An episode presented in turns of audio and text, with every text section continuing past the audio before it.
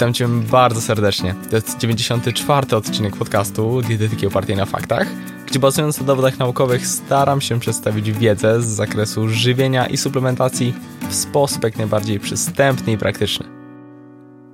Nierzadko sportowcy, zarówno amatorzy jak i zaawansowani, sięgają po różnego rodzaju suplementy diety w nadziei na poprawę zdolności wysiłkowych, wydolności, siły lub ogólnie jakąkolwiek poprawę Niestety skutecznych substancji aktualnie znamy dość niewiele, stąd możliwości dodatkowych, legalnych wspomagaczy są ograniczone.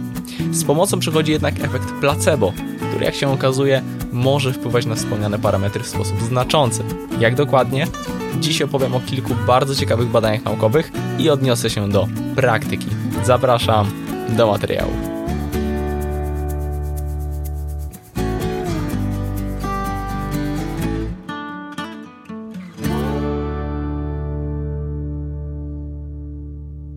Zacznę od jednego z bardzo ciekawych badań z roku 2006, w którym sześciu dobrze wytrenowanych kolarzy podejmowało pięć prób czasowych jazdy na 10 km. Dwie były kontrolne, natomiast trzy eksperymentalne. Uczestnicy zostali poinformowani, że w badaniach doświadczalnych każdy z nich otrzyma placebo, 4,5 mg na kilogram masy ciała kofeiny lub 9 mg na kilogram masy ciała kofeiny w losowej kolejności. Badani nie wiedzieli, co przyjmują, lecz mogli zgadywać przy konkretnej próbie, co przyjmowali i jakie odczucia temu towarzyszyły. Jak się okazało, w zależności dawka odpowiedź była ewidentnie widoczna. Gdy ochotnicy sądzili, że dostają placebo, zaobserwowano średni spadek mocy o niespełna 1,5%. Gdy sądzili, że dostali 4,5 mg na kilogram masy ciała kofeiny, zanotowano wzrost mocy o ponad 1%, a gdy uważali, że przyjęta dawka wyniosła 9 mg na kilogram masy ciała, wzrost wyniósł ponad 3%. Niektórzy w tej e, ostatniej sytuacji zgłaszali nawet objawy niepożądane. Jak naukowcy zacytowali, jeden zgłaszał, że czuł się po prostu okropnie. W końcu dawka 9 mg na kilogram masy ciała jest naprawdę duża i może powodować objawy nadmiaru. Czy wyniki są jakieś nadzwyczajne? No, wydawać by się mogło, że nie, że nie szczególnie. W końcu kofeina może realnie poprawiać nasze zdolności wysiłkowe. Dlaczego więc o tym badaniu wspominam? Ano dlatego, że w tym badaniu ani razu nie podano kofeiny. Każda kapsułka to było placebo.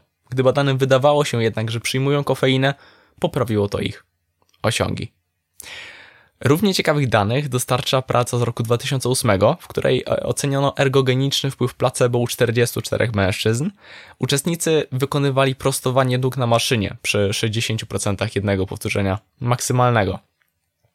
Badani, którzy przed eksperymentem otrzymali placebo z sugestią, że to wysoka dawka kofeiny oraz pokazano im kilka artykułów naukowych na temat skuteczności kofeiny e, w celu wzmocnienia efektu, zanotowali wzrost średniej pracy mięśni nawet o 16 procent przy braku różnic w grupie kontrolnej. To bardzo dużo, biorąc pod uwagę, że w kapsułce nie było żadnej substancji aktywnej. Są też prace, gdzie z wykorzystaniem placebo osiągnięto jeszcze większy efekt.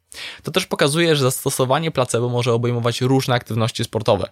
Oceniano to w wysiłkach wytrzymałościowych, siłowych, szybkościowych czy mieszanych. Dodatkowo, całkiem niedawno, bo w roku 2020 opublikowano nawet przegląd badań nad e, ergogenicznym efektem placebo w sporcie. Placebo stanowiło zarówno e, kofeina, jak i e, inne środki, nawet sterydy czy morfina. I jako ciekawostkę można właśnie zaznaczyć, że efekt placebo był największy w przypadku deklarowania, że sportowcy przyjmują substancje, które są zakazane przez organy regulacyjne w sporcie, a więc różnego rodzaju substancje dopingujące. Ogólnie sugeruje się, że efekt placebo może mieć niewielki lub umiarkowany, ale istotny wpływ na wyniki. Sportowe jednak to nasze przekonania na temat działania bądź niedziałania jakiejś interwencji czy suplementu mogą znacząco wpłynąć na rezultat. E, no właśnie, i to może działać w dwie strony właściwie, również negatywnie. Jeżeli naczytamy się, że jakiś suplement, na przykład wodorowęglan sodu czy e, sok z buraka, mogą powodować problemy żołądkowe i litowe, lub jakikolwiek inny suplement, jakieś potencjalne skutki uboczne, nasze nastawienie może sprawić, że będziemy się tego mocno obawiać podczas wysiłku i finalnie na przykład pogorszymy osiągi.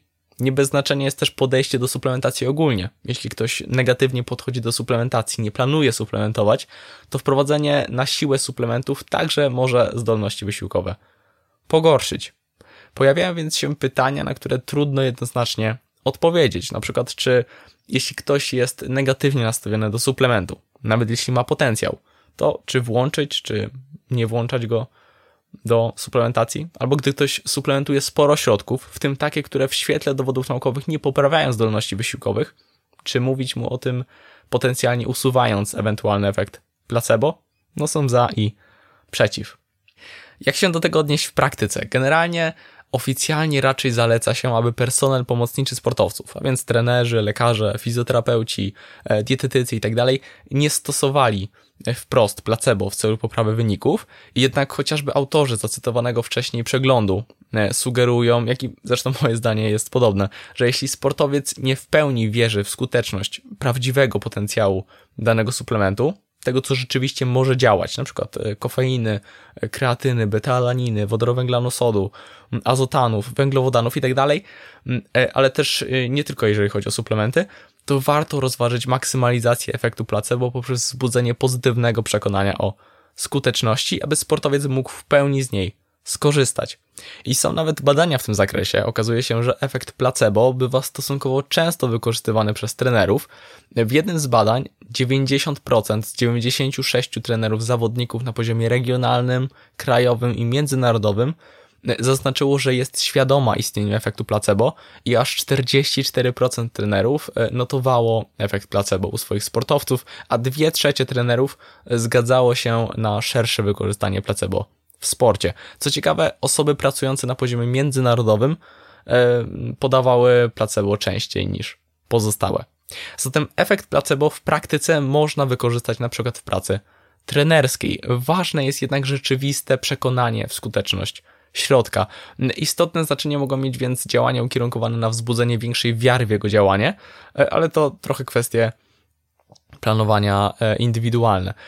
Na temat tego, co rzeczywiście działa w sporcie, jak z tego korzystać, jak przyjmować, ile przyjmować e, i kiedy, nagrywałem szkolenie online podstawy suplementacji w sporcie o podstawowych środkach, które realnie mogą poprawić zdolności wysiłkowe. Do szkolenia dołączony jest też e-book z e, podsumowaniem wszystkich najważniejszych informacji, by móc w każdej chwili do czegoś szybko wrócić. To wartościowa i przydatna pozycja. Link do kursu zostawiam w opisie tego odcinka. E, dodam też na koniec, że z tego też powodu ważna jest grupa kontrolna w badaniach naukowych, bo nawet używając podwójnie ślepej próby, gdzie ani uczestnicy, ani badacze nie wiedzą, kto przyjmuje daną substancję, wie to tylko komputer, E, a więc e, używając podwójnie ślepej próby, ale występować będzie tylko grupa placebo i grupa interwencyjna, może się okazać, że substancja czynna zadziała inaczej, gdy uczestnicy uważają, że e, ją spożyli lub nie. Jest prawdopodobne, że placebo może nieco maskować efekty substancji czynnej, stąd sugeruje się, że grupa kontrolna, bez jakiejkolwiek interwencji, może być dość istotna. Jak już y, też jesteśmy w temacie placebo, niezwykle ciekawy jest też efekt nocebo, który akurat w dietetyce występuje stosunkowo często, a więc przekonanie, że coś nam szkodzi, na przykład konkretny składnik żywności, chociażby gluten, e, co w rzeczywistości przez wiarę w szkodliwość może takie objawy dawać lub mm, nasilać, na co są dowody w postaci badań naukowych. Nie wykluczam, że w przyszłości taki materiał zrealizuję, bo jest wybitnie ciekawy. Na zakończenie podsumuję krótko, że placebo może poprawić osiągi w sporcie. Mm, pracując ze sportowcem można zrobić z tego użytek, lecz moim zdaniem w etyczny i rozsądny sposób. Natomiast będąc sportowcem, niezwykle ważne jest nastawienie. Praca z ludźmi, którym się ufa, z wykwalifikowanymi specjalistami, to kwestia naprawdę ważna, bo tu nie chodzi tylko o, suplementy. Nasz umysł to naprawdę potężna broń, ale obusieczna. No dobrze, to już tyle ode mnie. Mam nadzieję, że ten odcinek okazał się wartościowy, a ja się żegnam. Do zobaczenia, do usłyszenia już niebawem. Hej!